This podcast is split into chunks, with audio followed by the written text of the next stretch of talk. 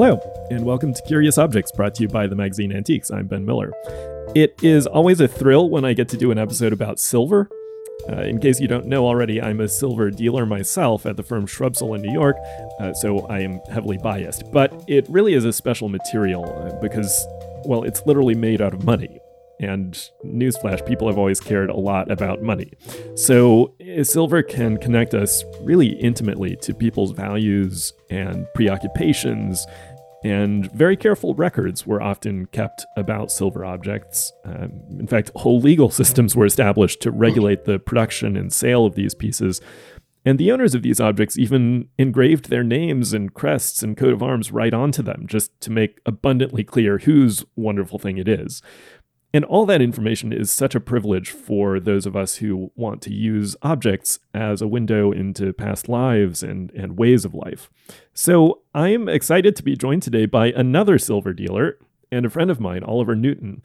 Oliver is the competitor you want to have. He is a young entrepreneur who went independent a few years ago and he is bringing fresh energy to the industry. He does a wonderful video series about pieces he has bought called The Silver Lining, which you should absolutely look up as soon as you're done with this episode. And like me, Oliver specializes in English silver from the 19th century and earlier. So today we're going to hear about his journey starting an antiques business from scratch his love for antique silver, how he navigates the market today, where he finds his inventory, and above all, we're going to hear about his curious object, a fascinating and beautiful shaving bowl from the early 18th century. Oliver, thanks for joining me. Hi, Ben. It's a pleasure to be on here. Thank you for inviting me. It's always great to speak to you. And uh, yeah, I'm very excited about this. Are you ready for some rapid fire questions? I'm ready as I'm going to be. All right, let's go. What's the oldest object you personally own? It is a silver beaker made circa 1690 in Augsburg by a silversmith called Paul Solanier. Uh, yeah, so that's what 330 years old. That's not bad. Okay, there's an asteroid headed for Earth, and you've been selected for the escape pod. What one object are you bringing with you? Well, I think I'm looking at them. It's a pair of candlesticks made in 1770. Because you know, if you've got a pair of candlesticks, then uh, at least you can light up wherever you're going to. That's a fair point. yeah, I would hope your spacecraft might have electricity, but uh, you know. Yeah, but yeah, but everything everything looks nicer under candlelight. So at least you can have some romance when you're when you're having to leave Earth. uh, what's the what's the most valuable object that you've ever touched? Uh, it's probably going to be a diamond um, that was gone out for auction, but in terms of silver, I'd have to say it was the uh, famous, one of the famous Aldobrandini collection of Renaissance tazza, which uh, I think there was twelve, which uh, you probably know about, um, and they are uh, certainly in the seven figures. Yeah, yeah. Well, they were at the Met uh, just a few years ago. Correct, um, exactly. You're now banned from your current field, and you have to pick a, a new one. What's it going to be? It's going to sound a bit cliche, but I, I really love classic uh, cars. It's something that is uh, for me is, is, is a time machine into history. So I, I probably would do that. It's a passion of mine. You know, when when you sit in a, a classic car, you when you drive in a classic car, or lucky enough to drive it, it's you, drive it yourself. Uh, you just get transported back to time, and it's in my opinion the closest thing you can get to a time machine. What movie has the most interesting depiction of material culture? Yeah, this this is a hard one because I'm not into movies. So uh, I'd probably say it has to be something like Downton Abbey. I know it's uh, not a uh. movie, but there was a movie. Uh, not saying I like it, but it's in terms of what we do, it's probably got a pretty good depiction of how people use these objects. Yeah, I think they overall actually did quite a good job portraying the sorts of objects that these people were actually likely exactly. to have in their homes. What's your very favorite museum to visit? Uh, it has to be on my home turf, the Victoria and Albert Museum. Um, it's, it's, somewhere I go on a very regular basis. And uh, look, I love the Met in New York, but uh, the V&A for me is uh, just a fabulous place to go. What's one misconception that people have about your field that you'd like to correct? I think the misconception, and you've you've talked about this in your previous podcast, uh, that you know silver is a real chore to own. It's only when you don't use it that it's a problem. Um, it's when you do use it regularly, it doesn't get dirty, uh, and uh, it's something that's very easy to keep. What artist or craftsperson, living or dead, would you invite to dinner? Well, I think I'm going to have to stick to a, a silversmith, and I'll probably have to go back to uh, Paul Storr again. Although quite mm. cliche, he made some of the greatest things, and uh, you know his experience working for Rundell Bridge and Rundell, making many of the great royal pieces that exist today. I'd love to chat with him and uh, see, how, see find out a bit more about that. What's the first object that you remember falling in love with? Um, I would say, uh, well, falling in love is, is a strong uh, a strong word, but the first object that really got me into antiques were antique cameras when I was like six or seven years old. Um, and I saw this camera in an antique shop, a camera which I actually have on my desk today, which I paid two pounds for, which wow. just fa- it fascinated me at the time. It was one of those old 1930s cameras with the sort of bellows on it, and uh, it just fascinated me. Again, it was like a time machine, and you know, as a six-year-old, that really opened my eyes to uh, to to understanding history in a very um, real way. I love that you've kept that. That's so sweet. It doesn't work. well, that's beside the point. Uh, what one book should an amateur read to start to understand your field? I think you've got to go with the basics. I mean, you've got some, as you know, amazing books on silver, uh, but one that I, you know, I would say the first book on, on the bookshelf is probably like M- Michael Clayton's Dictionary of uh, Goldsmiths and Silversmiths. Mm-hmm. A great book, gives you a real uh, cross section of the silversmiths, the pieces, and and uh, just gives you a sort of very basic understanding of of different periods, different styles, and different silversmiths. And you can turn to a different page and have a completely yeah, different experience every day. Exactly, and it's I think that's somewhat something I always tell people that you know if you don't have any knowledge, just start there and just flick through it. Yeah, and if you do have a lot of knowledge, you still might find it helpful from time to time. Yeah, well, funny enough, uh, from time to time, I found things that you know I've bought uh, that sort of are illustrated in the book, which is also very nice. But yeah, it's it's it's you know what I would what I would say again. So, so I know I'm going over the one or two sentences, but against these sort of longer books that you sort of, as you said, have to read, um, you know, chapter by chapter. But something like that uh, is is just great. You can pick it up, see a couple things, put it down, and do the same thing the next day or next week. What was your last international trip? I think it was to your home turf, to New York City. What did you do here? Well, I came to see you one, um, and I, I, I, go on a relatively regular basis. I have quite a lot of customers there. Should I be saying that to you? No, Jake. um, no, I've got quite a lot of customers there, and I, you know, come to see uh, to see you and and Shrubsole. So you know, dealing with customers in America uh, and in the UK, it's in you know, whilst we do a lot with technology over the phone and over pictures. I think it's also important to catch up with customers, certainly those who can't travel to the UK. What's the coolest decorative arts discovery that you've made? It's, uh, it's hard to make discoveries. Um, I think the best things I do is, is, sort of find the provenance of objects. Um, so I don't have a specific discovery that I made, although I am, you know, always uh, always gunning for finding that uh, that treasure, that story about that Fabergé piece that that man found in the uh, in a car boot sale that sold for twenty five mm-hmm. million dollars that uh, Wartski's acquired. Uh, so I haven't I haven't discovered anything per se, but you know what I love is is is buying an object and then and, and doing the research on it and and and just finding the history. Not that that changes the value; it just makes it more interesting for me. What, anyway, what was the last object that you saw that gave you shivers?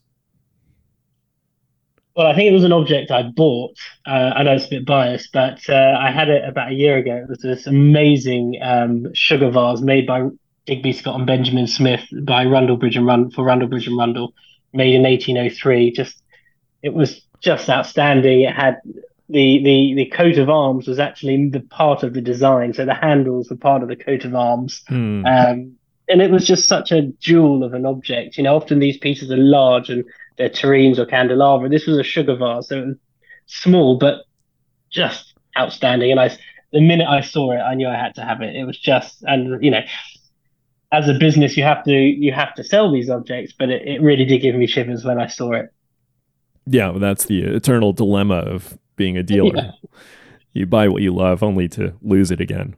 This is true. And of course, if you don't sell it, that's even worse. Yeah, yeah, exactly. okay, let's talk about. Thing, that's the great thing about being a dealer is that you know I, I can't necessarily justify just being a collector and buying all these things, but you do get the pleasure of owning it, even for a short amount of time. And that, yeah. for me, is, is still better than not owning it at all. Well, and presumably there's always something else coming down the line. So yeah, you and, don't and have also, to be sad for too long. I'm very friendly with the customer who bought it, and I do see it on a regular basis, so it's not the end of the world. That's nice. Okay, let's talk about our curious object for today. It's a shaving bowl from 1713, so a little over 300 years old, by the London silversmith Anthony Nelme. Um, for starters, can you just give us a mental image of what this object looks like? Yeah, so it's it's a I suppose oblong in shape. It's it's a bowl essentially, um, and it's got a cutout where you would put your your I suppose your footman would hold the bowl up and you would place your neck in you know to, to the bowl in the water, and you know it would be poured and all the excess water would, would go into the bowl. Um, but it's a it's a very plain object. It's just got a wide border, but no decoration apart from the original coat of arms. Um, but just the most beautiful, plain, contemporary piece of piece of silver. And if you turn it over, it's got those lovely hammer marks all over it, where you can see it was risen from a, a flat piece of silver. And it's uh, how big is it? It's just shy of 14 inches in length. Uh huh. Okay, so about the size of a large coffee table book, perhaps. Exactly. Exactly. Or a so, nice Shrubsole catalogue.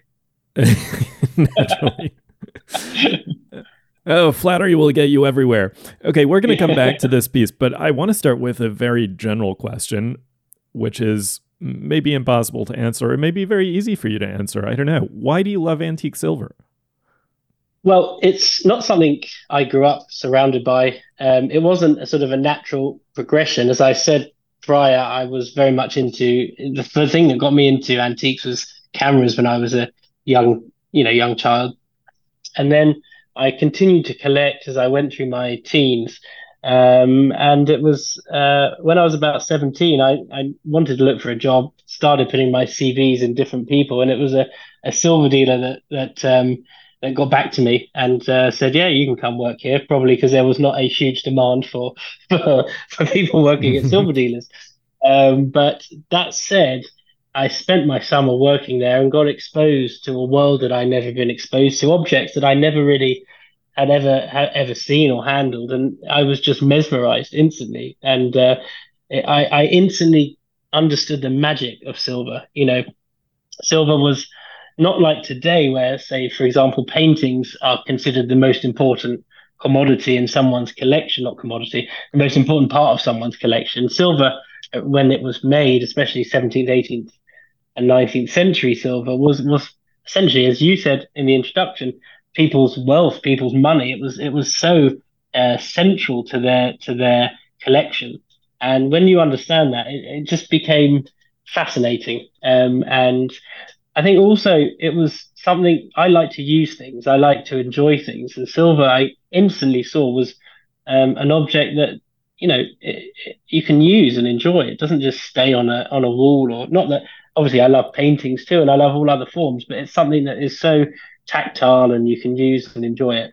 Um, that, that uh, yeah, it was that that's that's something that really excited me about it, and um, and one thing led to another. So your business, Oliver Newton Antiques, how would you describe that to a stranger? Or how do you, how do you think about its niche and its identity? Well, I think you know my general uh, speciality is um, from say late 17th to to 19th century, mostly English silver. But what I really I try and find things that are slightly unusual. You know, I, am very much uh, design led in terms of what I look for. I look at the the the, the object first, um, what it looks like, and and that's really what's important to me. Um, so I think I try and buy things that are slightly different, slightly unusual. And I would like to think, not that there are plenty of wonderful things to buy at Shrubsole, but I'd like to think these are sort of things that there's very few other places you can buy them. Um, and uh, you know, I, I really do think you know that's that's a niche I'm trying to carve out for myself. Yeah, well, and certainly we've bought unusual things from you that uh, you found and we didn't, and and vice yeah. versa, I should say. Yeah, absolutely. Um, it goes both ways. But what? So what would you say has been the most unexpected challenge of starting your own uh, silver business? I think the the the biggest challenge, and it wasn't unexpected to an extent, is the financially. You know, obviously to build a a, a silver business and, and to build and to become a sort of competitor in in a market, albeit a relatively small market, but there's still it's still a strong market.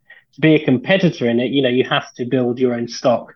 Um, so that that was that was difficult because you have to, as your business grows, you have to reinvest the money into buying more pieces, um, which was uh, which wasn't easy, but it, it yeah. pays off in the end because you know people I think um, take notice of that, and if you're buying lovely things, it, it, it, certainly makes difference. And I think also the other challenge was getting customers. You know, when you sure. start a, when you start a business and without really much. Obviously, I, I worked for a, a great dealer and uh, still, you know, very close with them. But you know, it's important, um, you know, to find your own customers. And it was very difficult when you didn't have a sort of, uh, say, a family background in the industry or, or a, a any sort of um, uh, clout, should I say. Um, so that takes time as well. And I, I, I, actually, that was probably even more so the most difficult part because I didn't anticipate how much time it would take, you know, to start actually getting people to buy from you. And where do you go about looking for for new things to buy? Well, you know, as I said, I come to New York and you know I buy from you guys. I buy from dealers, uh, auctions as well. And um, as the business has grown, you start and things that you've sold uh, several years ago. Now I've been doing it. I think we're sort of on the seventh year now. Um, you know, customers will say, "Okay, well, I've ha- I bought this a few years ago. I like what you've got in stock. Would you trade this back, or would you buy?" And you know, I'm happy to do that. So so often you get pieces that way as well. But you know, as you'll attest to, there's such a finite amount of really good objects. And I'm not talking about it doesn't have to be expensive, but just really fine pieces that you have to look everywhere, be it, you know, auction houses in the trade, um, and, and, and also private pieces that may come to you or, or through customers that you already have. So take this shaving bowl, our uh, our Anthony Nelme 1713 shaving bowl, our curious object. Talk me through the process of how you acquire it, um, how you investigate it, what kind of research are you doing on it, um, then how do you promote it? How do you uh, make it attractive and interesting to your customer base? And and finally, I suppose this hasn't happened yet, but how how will you ultimately close the sale? Just give me the life cycle of this piece as it goes through your shop. Okay, so th- this piece was actually in a in a private collection. Um, I but I actually acquired it from a dealer um, who had purchased it very recently before I purchased it from a private collection. Um, I saw it, and it's just something I thought was absolutely magnificent. As I said, I'm a very visual buyer, and I just thought the design and uh, without plugging me, you can see the full images and details on my website to get an understanding of, of what it is. But um, it's just a very contemporary piece, and and so I, I, immediately was attracted to it. I acquired it, and I could see the quality. Um, and then we found the coat of arms. But what was more interesting than the um, than just the coat of arms was I didn't realize or appreciate when I bought it that it that domestic shaving bowls. When I say domestic, you had traveling uh, shaving sets that you know people would have taken if they traveled around or went on campaign or whatever. Um, are, are, there are a few examples of those, but there's very few examples of early or late 17th and early 18th century silver domestic shaving bowls. Um, obviously, it was something that was you would have to be exceedingly wealthy to acquire because most silver was purchased to be, um, you know, uh, to show. To, it's a show of wealth, a show of uh, uh, what you had, and a shaving bowl would have been something that you wouldn't have shared with your guests. You know, it was a private object that would have been in your in your bathroom or where, you know wherever you were shaving in your inner sanctum of your home.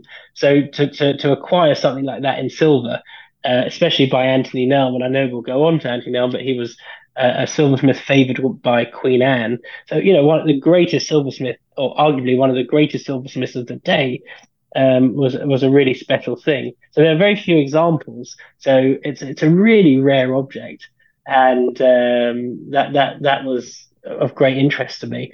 Um, and then obviously, you know, in terms of how do I market it, I think that the the important thing with objects, and a lot of people will think I'm crazy, but you know, just because something was made in 1713 for a particular purpose does not mean that in 2023 one has to use it for that said purpose. Mm-hmm. And, you know, this, or take aside that it's got this uh, cutout for your, essentially for your neck, it's a beautiful bowl. You know, that would, you could use it for serving, you could use it for whatever you want, for fruit, for salad, for potatoes, whatever you want. It's just a beautiful thing. And you know, funny enough, I was at a customer's yesterday, and he, he who's interested in it, and he was looking at it, and he said, you know, I've never thought about it for that reason. He said, but I can't. I'm not sure if I can get away from the fact that it was a shaving bowl. And I said, yeah, but that, that's what makes it interesting. You know, when you have friends around and it's on mm. your table, and they say, well, what, you know, what's why has it got that indentation in the in the in the border? I think that's a really cool thing. You know, it's um, but uh, yeah, so that's well, Oliver, you're, you're talking with someone who used to eat chocolates out of a silver chamber pot. So there you go. shaving bowl is really amateur. No, exactly. So I, that, that's how I market it. You know, obviously I market it as a shaving bowl. I'm not I'm not trying to deceive anyone, but its use is, is it's a wonderful size as a piece to be used for serving, to be used on your table, but whatever you want in there. And I just think it's uh, I think the shaving aspect adds a real interesting dimension to it. So, Oliver, with that in mind, how would you describe the person who's likely to, to buy this piece? Well, I think there are probably one of one of two types of people. One person will be the traditional buyer of early 18th century English silver, who might have a collection of other pieces, a lovely octagonal coffee pot, uh, you know, nice plain early 18th century English pieces, and they might want it for, you know, just part of their collection because it's by Anthony Nelme, who was the uh, a very well-known silversmith, and it's a rare object. So that's one buyer, the more the sort of collector, traditional collector buyer, and then the other buyer is someone who really just sees the beauty solely in its in its aesthetic. Um, not that they disregard its history, but just see it as a beautiful object with a really interesting history. But they'll, but they'll use whether they use it on their table. Um, I mean, I even think it would look cool in a um, in your sort of uh, guest um, bathroom, you know, with with hand towels in it, you know, on on a mm. by your by your sink, it would look amazing. Um, so um, yeah, so it's one or two buyers. I think you've got the traditional collector, or just someone who wants a beautiful object for their home, maybe a more contemporary house, who's not specifically a silver collector, but just you know thinks it's a really wonderful object. So let's travel back to 1713, and I want to ask essentially the same question, but instead of the contemporary collector, I want to ask it about the original collector or buyer of this bowl. How would you describe that person who originally bought this? Actually, do we know who that was in particular? Yeah, so well, as as I'm almost certain. I mean, as far as our investigation, my investigation went on the the coat of arms. It was made for the Stone family and uh, Andrew Stone, who was the founder of Martin's Bank, which was a a well-known bank in London. Um, so obviously a man of great wealth, but um, also a man that probably wanted to show his wealth, should I say? Mm-hmm. Except uh, he wasn't showing it publicly through the, the, use of this shaving bowl in particular. No, As you mentioned, that was a private object. I think by proxy, if you had a silver shaving bowl, you are probably someone, unless you were you know, of of of uh, unless you were say George the First or, or someone royal mm-hmm. standing, um, you were probably someone who liked the finer things in life, and uh, it, it, would probably point to the fact that you enjoyed showing your your wealth in other ways. So I don't know because I don't have any other pieces from his service, but I would I wouldn't be surprised if his service was also quite um, extravagant. Yeah, so describe the setting for me. This is uh, perhaps kept in his bathroom where he's uh, his yes, shaving it, takes place. what else is around it? What's well, you would have had a a jug um, of some description, probably a silver jug made by Anthony Nelme. They often were sold together, um, the shaving jug and basin, uh, obviously to pour the water. Um, so originally, almost certainly would have had a jug together, um, and then uh, you could have had multiple other objects in in the in the uh, in your bath in the toiletry collection. Um, but, but in terms of shaving, those would be the two main things. Um, the jug, I'm sure, would have been absolutely beautiful, and to have the jug and basin uh, together would have been quite a treasure. But uh, I'm very happy with the basin. Indeed. So we've mentioned the silversmith Anthony Nelme a number of times, a very familiar name for people in the silver trade like you and me. But um, for listeners who uh, aren't specialists in early 18th century English silversmiths, um, what can you tell me about Anthony Nelme? Well, he was, um, you know, really a well-known silversmith. I mean, he's made um, he made plenty of pieces for uh, many of the aristocratic families. There's uh, pieces by him in Chatsworth. There's pieces by him in the Royal Collection. He was favoured as one of the uh, silver favoured silversmiths for Queen Anne. Um, so he, he, really was was um, well regarded in his period, and unusually he was an English uh, of English heritage. So um, at the time, most of the great silversmiths were beginning to be Huguenots um, because their skills were absolutely fantastic, and they had come mostly from France uh, to to London um, and uh, brought their skills with them. Um, but uh, Anthony Nelme, contrary to the wishes of the native silversmiths, of course, Correct, including yeah. Nelme himself, who was one of the signatories on the the famous petitions against uh, what they called uh, necessitous strangers. Exactly, and and well, but um, to the English silversmiths, the uh, the Huguenots were absolutely impeccable, and arguably were the reason why English silver throughout the 18th century continued to increase its dominance um, throughout, say, Europe, other places. But anyway, Anthony Nelme was one of the uh, he was English by um, descent, um, and uh, but continued to be a, well a well regarded silversmith. And uh, yeah, just I mean, this is a very plain piece that he made, albeit fantastic quality. But he also made some quite over the top pieces. So pilgrim, I think in the in the royal collection there's a pilgrim vase, uh, which is very elaborate and and amongst other things. Yeah, it's interesting. You mentioned the hammer marks that you can see uh, on the underside of this piece, uh, revealing that it was in fact raised from a single sheet of silver. And I think um, to newcomers to the silver collecting trade, that might sound like uh, the piece is unfinished. But in fact, um, e- the reality is that that's a sign of excellent condition and an indication that this piece has not been uh, say, over polished uh, and worn down. Um, it, can you just tell me a little about that feature, the the existence of these sort of marks of handicraft uh, on a piece of antique silver? Yeah, well, as you said, it's a um, it's well, obviously on the on the top on the top of the dish where where the eye would see, um, there are no marks. It's all beautifully flat, and these marks are underneath.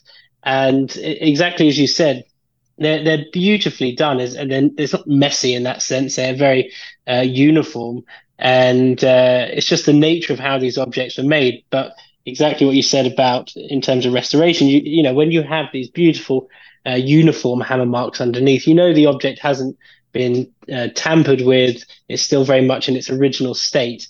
Um, often when a piece gets dented and it needs to be repaired, you might lose a bit of that uh, detail underneath. But uh, so, in this case, it, it, all remains there. Yeah, yeah, um, and and I think the more you look at these pieces, particularly these early 18th century pieces, where those planishing hammer marks can be so refined, so precise, so regular, uh, it it becomes really enchanting. I mean, I yeah, I mean, uh, I, I, like I liken them to you know looking at brushstrokes on a painting. For me, mm, it, you're mm-hmm. literally seeing the the the hand of the silversmith. You know, this is the, you're seeing firsthand. Obviously, as you get later into the 18th century and obviously and into the 19th century, you know, the the production of silver becomes a lot more mechanized. But uh, you know, when you see these uh, early pieces and you see those hammer marks, and you see how beautifully uniform they are, um, it really it really sh- it connects you to the object. Um, and as I said, it's it's in my opinion like looking at brushstrokes on a painting. So I think people often associate antiques uh, with ornamentation, um, with with decoration that's dense and complex, and sometimes can even feel fussy. Uh, but as you mentioned, this bowl, uh, like much English silver from this time period at the the very beginning of the 18th century. It's extremely simple and and plain and geometric. Um, does this strike you as a good object for challenging uh, some of the aesthetic preconceptions that people might have? Yeah, I, I think it, it really does. I, I, think that's something I try and do um, in, in, in, in terms of the pieces I buy. Um, you know, the when when people who are not into antiques or not specifically into collecting silver and they make assumptions that you know oh antique pieces are fussy and they're not my style you know you're talking about a period of say three four hundred years. And obviously you can't pigeonhole that that uh, four three or four centuries to one one design um, and and really there are, are aesthetic to fit everyone's taste uh, you know certainly in english silver um, and one thing I love about exactly as you said about these early 18th century pieces is they are so plain. And if you were to put it on a table in front of a group of people that had no prior knowledge about silver and maybe you know hid the uh, coat of arms because that is a slight giveaway. But apart from that, you say how old is this object? I would be surprised if a lot of people didn't say, "Oh, it's made in the last ten years." Some people might say it's mm-hmm. Art Deco, uh, mm-hmm, but mm-hmm. I, I, would I would be very surprised if anyone would say it's over three hundred years old. And um, you know that that's what I love is is about sort of making people understand that there's so much in terms of what we have and what was made that that that can have a place in a beautifully modern environment as much as it can have a place in a beautiful antique environment. Um, and uh, and going back to the point, just because it was a shaving bowl originally, no one, you know, what it was needed for 310 years ago is completely irrelevant to what you can do sure. use it now. Um, so yeah, I think you know this does certainly push the boundaries, um, and it's certainly a, I think it's it's a sculptural object, it's a work of art, and and it's it's it's it, the beauty is in its plainness, because as Some you my, know, um, sorry, no, go ahead. No, I was going to say, you know, as you know, in terms of making silver, you know, the the these early pieces, these plain pieces, are this. You have to be so skilled as a silversmith because you don't have any casting or decoration to hide behind. Every angle, every surface has to be perfect, and that's what I love about this period as well. It's deeply intimidating, but yeah, I mean, I I, I love your point about how this piece doesn't have to be used today as a shaving bowl. Some of my some of my favorite uh, antique silver objects are what I think of as obsolete pieces, which is to say pieces that were made for a purpose that no longer exists. And what's interesting to me about those is there came a time when it was no longer useful for its original purpose, at which point it was just a bunch of money sitting around collecting dust. And so the strong incentive was to melt it down, get your money back out of it, make it into something else, update it. And yet, the choice was made not to do that. And the choice was made not just once, but generation after generation after generation. People decided, you know, even though this is technically not a useful object in the way it was originally intended, it still has value, whether it's sentimental value, aesthetic value, value that justifies keeping very valuable collection of money locked away in this object. Um, so I, I, get special pleasure out of objects like that. Um, and in in the case of a uh, of the shaving bowl, as you've mentioned, there are new ways of putting it to use if you are, are willing to think a little creatively about it. Yeah, I mean, I think you know another great example of using other things. Um, sorry, using things that for their not original purpose. Obviously, salt cellars are one of those um, objects, especially large salt cellars. Um, that you, often people we don't use as much salt as they may have used in the mid 18th century. Mm-hmm. Um, so whilst small salt cellars are lovely on the table, it's unlikely that people are going to have fill a big sort of cauldron or or, or big uh, bowl type salt cellar full of full of salt. Um, I sold uh, last year a beautiful set of four mid 18th century salt cellars by Edward Wakelin um, that were particularly large, and the customer who now has them uses them for ice cream. Oh, fantastic! And and they look amazing because when they when the ice cream frosts, you know, and you get the beautiful frosting on on the silver, the decoration pops out, and they I mean they look outstanding. But if someone said to me, "Can you get me some uh, beautiful ice cream bowls?" You can't find them, but why couldn't you use these fantastic salt cellars for ice cream? I mean, they they are perfect size, they look amazing, and uh, you know it's a lot. You know now he uses them. He, he particularly likes ice cream, so he uses them on a regular basis. Whereas if he was only using them for salt, he would probably never use them. I'm absolutely stealing that sales pitch, by the way. no, but it's true. Uh, I should actually get a picture of them in use. But uh, it's uh, that's you know that that for me is is is really important. And the other thing I do, which some people like and don't like, and I, I put it on my Instagram. I've got a egg cruet. Um, I, I love eggs and I love egg cruet sets. I think they're fabulous. Um, and for those of you who don't know, egg cruets are you've got the silver egg cups and they're held in a holder and they tend to be sort of four egg cups or six egg cups or eight in a in a holder. And um, I when I have a dinner party, I've got a, a, sort of not particularly exciting egg cruet, but I have one at home, and uh, I use it for condiments. So you put mustard in one and mm, different different clever. condiments in the other, and then you can just rather than having all individual pots, you put them all in one. You know, you pass it all to someone else, and then it's all tidy. Um, and look, you might that might be complete sacrilege to people listening to this, so I do apologize. I don't want to offend anyone, but um, you know the point I'm making is that whatever whatever suits me is, is is what you should do. Whatever suits you, however best you're going to use an object, as long as you're using it and enjoying it, it doesn't matter what you use it for. So, bringing us back to the shaving bowl for a moment, your asking price is uh, in dollars somewhere around ten thousand. Why is it not five thousand or twenty five thousand? Um, and and what would you say to someone who might be skeptical about spending that kind of money on an object like this? Well, I think the you know the price obviously has to reflect somewhat, obviously, firstly what you paid for it, and and secondly the, the sort of market value for an object like that. Interestingly, I would argue if it didn't have the shaving indentation or that sort of neck where the you know where the uh, neck the indentation on the border where you you would place your neck, it would probably be slightly more expensive, um, just as a a early 18th century bowl or basin. Mm-hmm. Um, and I personally, I, I think the, the, the fact it's a shaving bowl makes it more interesting. Um, why is it not five thousand dollars? Firstly, as again, it's based on what I paid, um, mm-hmm. uh, so uh, that that that's the main thing. But it's it's it's one of those objects you can't find anywhere else. It's so rare. It's so such beautiful quality. It's in beautiful condition. Um, it's you know find another one. Um, and why is it not twenty five thousand dollars? It you know what? It, it not that it could be, uh, you know.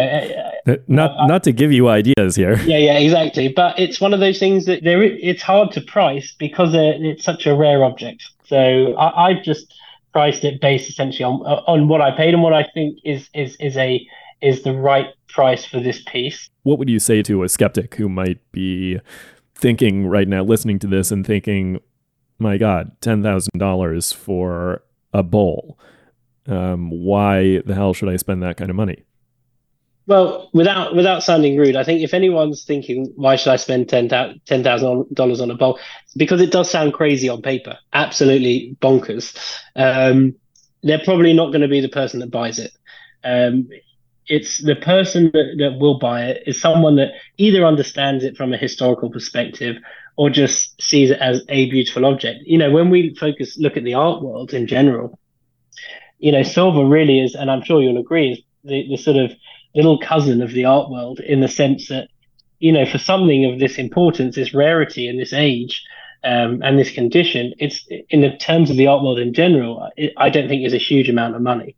Um, yes, if you take that amount outside of this context, it's a huge amount of money. But when we're, we're in in relative to what we're talking about, I don't think it is. And and it's as you as I said before, it's a case of you can't find another one. I mean, there, I'm sure there are other examples, but there's not currently on the market um, uh, an equivalent. So, how do you think the buyer for an object like this today might be different demographically or in terms of their preferences and interests? Uh, might be different from the buyer for an object like this 20 years ago or or 20 years in the future. Well, I think I think um, you know, 20 years ago, you probably had m- many more collectors who would buy the object for the maker, for the period, and you know who might have specifically collected uh, early nine, early 18th century plain English silver. I think today a lot of my customers aren't aren't specifically silver collectors. They're just people that have lovely homes and want to fill their homes with beautiful pieces. So they might buy as many paintings, as much furniture, and silver is just one of those things that they like to incorporate in their house, things that they use and things they enjoy or, or sit on display, but they're not specifically silver collectors. So I think that's definitely how it changed from 20 years ago. I think today that's very much uh, the buyer. Not to say a collector wouldn't buy this, but I, I envisage this piece going to someone who just thinks it's a beautiful object, has a, a, a, home that it just sits nice nicely in. And I think that industry is certainly going more in that direction. Um, relevant to it being silver, it's just it's someone will see that and say, "Oh, that's just outstanding." But whether you know, it doesn't. The fact it's silver is not something that would bother them. But they're not a specific silver collector, so I think that's how it is now, more so. And I think it's certainly going to go more in that direction over the next twenty years. So, speaking of the future, what does the future hold for Oliver Newton Antiques? Well, um, you know, we, we keep growing. It was uh, just about a year ago, I got a uh, spot um, in Mayfair, which is my first um, individual space uh, where I have all my pieces on display. We're just on the corner of Maddox Street and New Bond Street. So I was really happy about that. Um, and yeah, we're, we're, I'm going to continue to grow, building the stock is is always the first um, priority doing this sort of business, especially at my early stage. Um, and yeah, you know, I travel a lot to the states, so I'm going to continually come there. I'm sorry about that, Ben. You'll have to see me a bit more. I can live with that. Um, but uh, yeah, so that that's really, you know, I'm just focusing on what I do, trying to do it as well as I can, and and and do more of it. You know, um, and uh, I, I I hope I'm doing uh, doing as, as good as I can because it's a passion like you it's a passion of mine we're, we're so lucky to be in an industry that we absolutely love um, and I know that sounds cliche and don't get me wrong there are stressful days stressful moments um, but but you know these how lucky are we I'm sitting in my office looking at all the pieces that I have as, as part of my stock and it's a thrill, you know. It's just I, I, I just pinch myself really, and I, I, I really I don't want to sound cliche, but it's uh, it's the truth. Well, thank you, Oliver. This has been great fun. I really enjoyed it. No, it's it's been really lovely. I really appreciate you asking me to come on. Um, you're a great friend, and I'm obviously very fond of uh, Shrubsole's as well. And just in general, it's it's lovely to talk about silver um, and sort of spread the word. And listeners, if you'd like to get in touch with me directly, you can do that via email at curiousobjectspodcast at gmail.com or find me on Instagram at Objective Interest. To leave a rating or a review on the podcast app that you're using to listen now, that helps new people to find the show. Yeah, but don't um, leave as always, it, uh, yeah, don't don't be like Oliver and diss the podcast. You know, as always, you can see pictures of the shaving bowl and other relevant objects at themagazineantiques.com slash podcast. Today's episode was edited and produced by Sammy Delati with social media and web support from Sarah Bellotta. Sierra Holt is our digital media and editorial associate. Our music is by Trap Rabbit, and I'm Ben Miller.